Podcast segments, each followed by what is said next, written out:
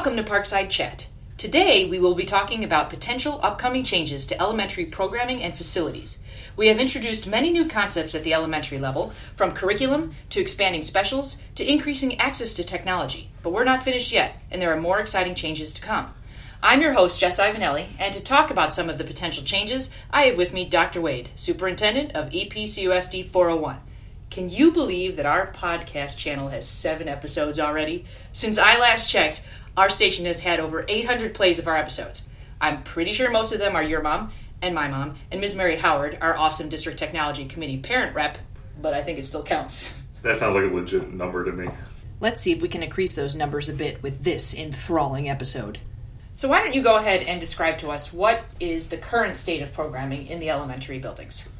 Well, I think we've done a lot of good work over the past years in terms of programming for the elementary buildings. For example, like one of the running bits of commentary, not only from parents, community, and staff, has been rather real or perceived inconsistencies in terms of, let's say, the learning experience of the curriculum. So, this is actually the first year where there's not only a common but articulated curriculum where it doesn't matter what building you're in or what classroom within the building, like everyone is actually getting exposed to the same learning experience. You know, we have ReadyGEN for you know ELA, you know Go Math, you know for obviously math, and then STEMscopes for science, and kind of assist the staff on these new curriculum programs. We've we've now included instructional coaches to kind of help them uh, not only better understand the curriculum, but ways to deliver it, and they're kind of also there to bounce off good ideas and, and work with the staff on that to to make it a more positive and interesting learning experience for the students.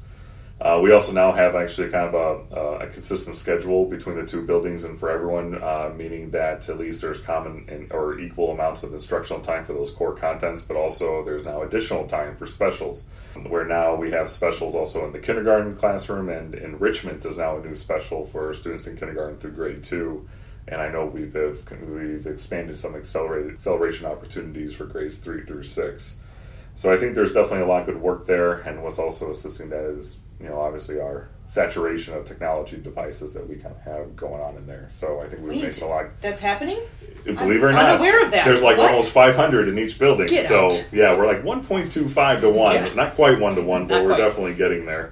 Um, but we're definitely moving ahead, I think, in the state of programming. Like I know we're always expanding our, you know, comprehensive amount of student services for special education and EL students, uh, but we're also focusing a lot on kindergarten through second grade. You know, by flooding a number of supports in there, specifically in reading, to kind of assist those kids before they hit uh, third grade or the intermediate level.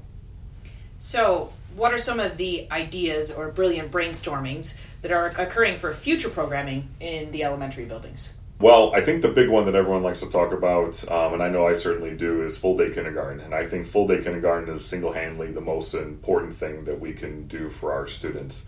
And I don't think there's a lot of disagreement about that. I think where we're going to be having conversations moving forward is going to be how is the what's the best way in realizing that within the district um, in terms of just operations, but also the state of our facilities.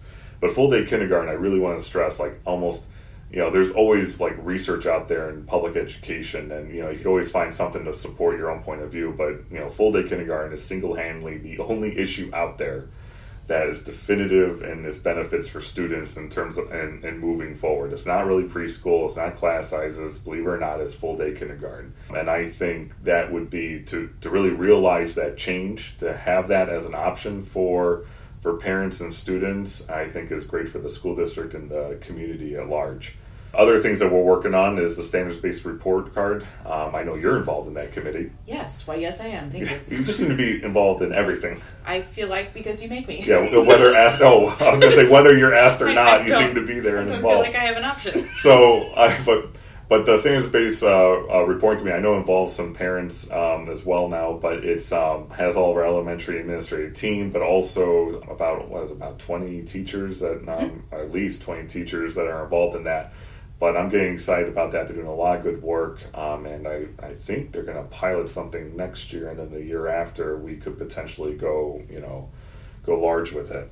And then the other thing is more internal. It's about establishing professional learning communities, you know, or PLCs. You know, PLCs are really important because it, it's a it's a structured opportunity for staff to have a collaborative and productive uh, conversation about what are the benefits and drawbacks of current programming and resources, how the students are performing. I mean, it's just you know uh, this is a big push in a lot of circles to kind of go in this direction. We feel with everything else that we're doing, um, the time is becoming appropriate and and staff are asking for. It. I think whether they are using that acronym is, is, is different, but at least in terms of the philosophy behind it, they seem to want it. I think if you called it BLTs instead of PLCs, you'd have more people on board right away. See, the problem with that, I would just like one bacon, bacon, and Right, bacon. that's- like there that's would be no, you know, don't put any green or No. or All right, fine. You that. can have a bacon, a B, a B, B, B on bread.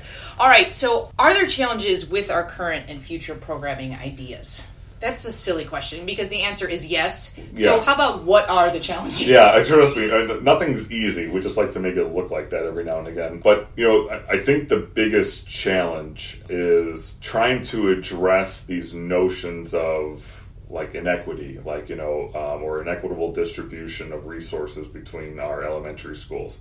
Because it is a running commentary by, you know, parents, community members, and, and, and even staff about like, why is this one building, why is one building doing this and not the other, or why they're, you know, why do they have this program and not the other, and whether real, whether perceived, or there's actually a legitimate explanation if it is real. Like you know, it's it, I, it's something that's just a running commentary, and and I think for for me, just being part of this district, a unit district that's less than two square miles, I like to think that whatever we're talking about in terms of programming and whatever we do to address our facilities, I'm kind of going with the mindset that you know we are one district, we are one community, we are one Elmwood Park.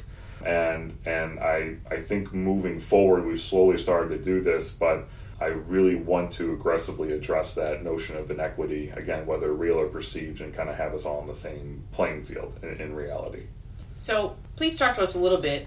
A keyword in that sentence is little um, about the state Yeah, of elementary facilities. subtle commentary. I just wanted to make sure you heard it. Yeah. Um, so, about the facilities themselves and any challenges that might exist. Well, I, I- I think what the challenge, uh, I think the challenges with the facilities is, you know, we've all been in them. Like, I think our buildings and grounds department, they've done a good job at, you know, kind of going beyond the life expectancy of, of a lot of our equipment and, and trying to keep it clean and maintained. But I think we're reaching a point that we now need to have a comprehensive plan to address the facilities, but also what do we want to do in the long term as a district. As anyone knows, I do. I'm not a fan of short-term solutions because they kind of they have a strong potential to create long-term problems, and I'd rather have a long-term solution that only creates you know intermittent problems in the meantime. I think you know the, the addressing the needs of the facilities is significant. I know we're gonna we're probably gonna talk about that in a little bit, but I think also a challenge is having our inc- inconsistent enrollment that we have with you know between each of the buildings, within the buildings. Like I mean, our enrollment from one grade level to the next, or even within the respective cohorts, it changes so wildly. It makes it extraordinarily difficult to actually plan ahead and invest and everything else. And you know, so what's the way that we can kind of streamline that so that way you know, we have a better a better grasp on that and a better focus on those students. And then, of course, the biggest thing, providing a modern, updated classroom and setting, which is always a good thing. especially with all of the flooding of technology that is occurring Absolutely, mm-hmm. And the amazing podcasting that also occurs. I, I'm sure people are, are questioning that as they're listening. They this. are. They've they've already tuned out. Okay, so Hey, we're trying to get the 900 count. I know. Please just listen to the end. You can do it. Um, so, what are our next steps moving forward? Hashtag moving forward. I, I think everyone's behind doing full day kindergarten. Like, you know, I mean, how we realize that is a kind of a conversation that's almost entwined with that of what we're going to do for the elementary buildings themselves. And there's a lot there to unpack. I mean, we've, I think the district's known for quite a long time, even before I came to the district, that, you know, there's a lot there to address because John Mills is 100 years old. Elmwood is getting up there, but also anyone who's been in that building should know between the water table and just it defying physics and architectural design, it makes it very difficult in terms to kind of plan out programming and everything else. I mean, there's just a lot of work that has to go into both of these elementary buildings. And I also think what people do tend to forget is the ECC does not belong to us. Uh, we do lease that, but then since we are leasing it, it does prevent us from really doing any significant capital projects. Like I've been asked quite a few times this year, when are we going to expand to the ECC? And the reality is we can't. And and to be very blunt, even if we could, I would not want to expand it there in the circle because I think anyone that's there in the circle any given day, but especially during arrivals and dismissals, you know, I definitely do not want to add to that in, in any way. But but again, the state of our facilities, I think, is going to be the, the biggest thing, and you know, to address and how we also utilize all that space. But um, so you're looking at me for the number. Uh, I am waiting for it. I'm uh, just assuming. so- it is one million dollars. It, it is def- like if, if it was one million dollars, I think Mr. Jennings would be absolutely thrilled. I think a lot of people would be thrilled. You know, I, I think I should really kind of comment on like with the elementary buildings. Like you look at it in terms of projects and everything else. You know, we've had a new entrance at John Mills. We've done the cafeteria and a couple extra, a few extra classrooms over at Elmwood, but we really haven't done anything, you know, let's say substantive in terms of of renovation or, or design, like on the inside or even you know on the outside. But there's a lot to address, like uh, life safety and all that. So what we did was we had our architectural and art and construction firms, you know, DLA and ICI that we've used for all of our other projects here, and we told them to come up with an estimate for both the elementary buildings. Like, what would it be if we need to add four additional classrooms, which I think we we just need to do. Period. Address all currently identified life safety projects in terms of mechanical, plumbing, electrical, incorporating future costs that needs anticipated maintenance or repairs to the building due to their age, but also just really renovating every square foot of both of those buildings. I think anyone that's been in the buildings would agree with me that's not an unreasonable expectation, especially so that way we can provide a modern and safe learning environment for students and staff. And uh, what do you think that number came out to? Um, let's see. I'm gonna go with thirty because that sounds Well- like a great number. Well, if you were going to say 30 per building, you'd be pretty close. It's about 55 million. And Does that include a new podcasting studio? you, you do not get a new studio. Come on! No. I literally have yoga mats on the wall to soundproof this place. Th- this, the very least, is entertaining to your neighbors, Ugh, fine. or at least that's what we like to tell ourselves. Um, I mean, so so we definitely have cost to this, like to renovate both those buildings. And frankly, when you're kind of talking, when you're getting into that range, you have to put all options out there. And when I say all options, I go, it's not just about renovating and and repairing the current buildings, which are going to one's already hundred years old, the other one's getting up there. But then, what's the long term benefit of that? And basically, what I'm getting to is do we actually look and have a conversation about new construction? Like, you know, and what does new construction actually look like? I mean, is that, you know, is it one, two, or three buildings? I mean, there's a lot there to unpack. And, and I think it opens up an enormous amount of questions and, of course, a lot of dialogue, you know, moving forward. But if there's any time that I think this district's ready to have a meaningful conversation about what to do with the elementaries in terms of facilities and programming, it's now. And it's going to be, I'm not naive. I know it's going to be a very interesting and long conversation. To say the least. Yeah, uh, to say the least, because you know when you're talking about moving forward on that, it's not just the new construction, but like what are going to be, you know, perhaps like what are some of the things that we look at? You know, I mentioned that you know, do we build one, two, or three buildings, or do we, you know, make a better use of our space? And when we say better use of our space and programming, that's opening up the idea of grade centers. You know, where basically certain buildings have um, like all all the students of those grade levels at each one. So like you would make one, ele- you know, you might want make one elementary building pre-K through two, the other one three five or whatever it may be, because in the end we still have you know we still have a lot of challenges to kind of work out in terms of our current spacing needs for all the programming that we have between the two elementaries. Can we also make like hovercrafts to go over the railroad tracks? Is that in that 55 million budget? Uh, I'm gonna forward that to the village. Okay, I think good. that should be a village question. We'll I think my that goes. ideas are great. If you think that one's to pass the smell test? That one's gonna go. That one's gonna, yeah, that one's gonna be great. But but I do think one thing that, regardless of what we do, whether it's renovating or expanding or, or building new, something that we just ha- uh, we need to explore, and I should stress that nothing's been decided or anything. Like we're just obviously in the opening stages of this conversation, but it's kind of addressing the concerns that were noted previously, and that's about equity you know that if we are one district and you know one community and we are one Elmwood Park, you know what's going to be the best way to not only realize all the programming that we're going to be providing, how do we kind of solidify that and really be able to focus necessary supports and resources to all the students moving forward? Because while we are labeled commendable schools, there is still a significant amount of work to do. And there are there are signs that we are noticing that we got to take a little bit more seriously. So there's a lot of things in there to address. And like grade centers what the positive you know the positive elements of that are like you're creating equity for students and staff you have more focused interventions and supports you have a better utilization of your space and managing operations so you can also anticipate enrollment trends and everything like that it's better manageable especially with concerns over class sizes or number of sections and that type of thing. You can easily establish uh, more than productive uh, professional learning communities.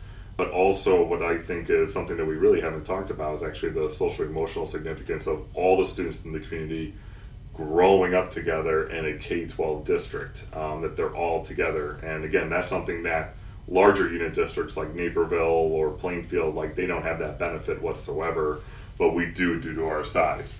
However, I you know should note that basically what the biggest concern there is is obviously you would lose that whole sense of a neighborhood school. And, and I and I get that because you know I'm in an area right now where they're talking about you know school boundaries and programs for my son where he can't even go to the elementary school that's six houses away. Like it's one of those things where it is a difficult conversation and and I think that's kind of where where we've started on December, you know, on, at the board meeting on December 19th, and, and I think we're gonna have a lot of future conversations about what's gonna be the best way for the long-term vision of the district. And I think with anything that anyone wants, like there's always going to be a caveat in some way. I think that's just something like how do you kind of come up with that compromise um, in order to kind of address what we know are our current needs, but what they're going to be in the future and, and everything else. That's a lot to digest, and I hope you're doing well after listening to this entire podcast. I would like to thank Dr. Wade for being here today. It is important to remember that though change may be difficult and scary, we all want the same thing great teaching for every student, every day. And the goal of any change in Elmwood Park is always focused on our students and making them successful. Check out our station often for new and exciting stories about our district, and thank you for all you do for our community, district, and students. Until we meet next time, that is that for the Parkside Chat. Oh, thank you.